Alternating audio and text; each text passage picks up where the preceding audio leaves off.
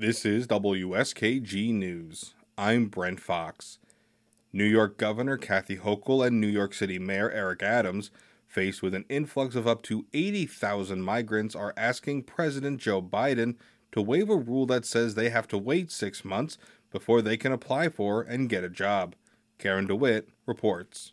Hochul says the migrants are following the legal process of seeking asylum and they are eager to work. She says farms across upstate New York are facing a shortage of 5,000 workers as the growing season gets underway, and the restaurant industry has cut hours in service due to a severe shortage of waiters, dishwashers, and food prep assistants. The governor is asking the president, a Democratic ally, to sign an executive order. It would waive the 100 day waiting requirement before the asylum seekers are allowed to work. This is an ask. We're asking again.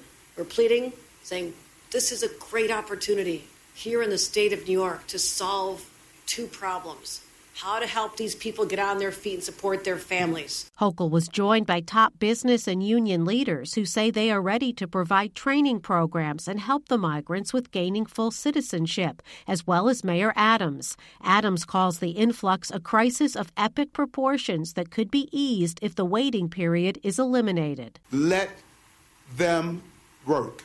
That is our clear message that we're sending.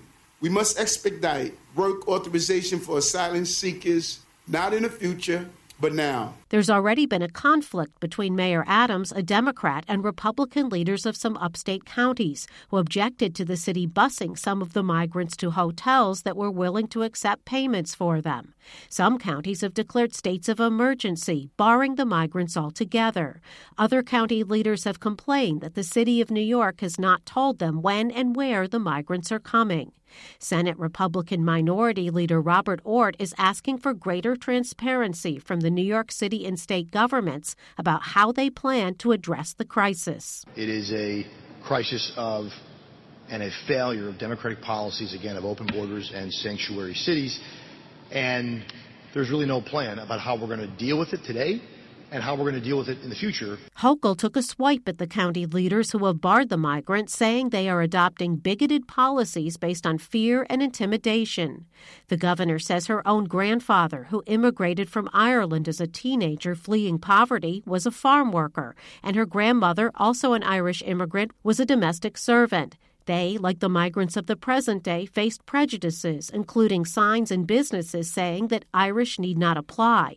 She says opponents need to take a longer view of what immigrants can bring to the nation's economy. Their children, eight children packed into a tiny house, became business leaders, school superintendents, educators, and a granddaughter even became a governor. 5,800 new migrants entered New York City in the past week, and that number could reach 20,000 in the next month. Hochul says a number of temporary housing options are being explored, including erecting tents in parking lots and using dorms at public colleges and universities. The housing is available now that the spring semester has ended, but Hochul says if the 180 day waiting requirement can't be waived, then there will be a conflict in When students return to campuses.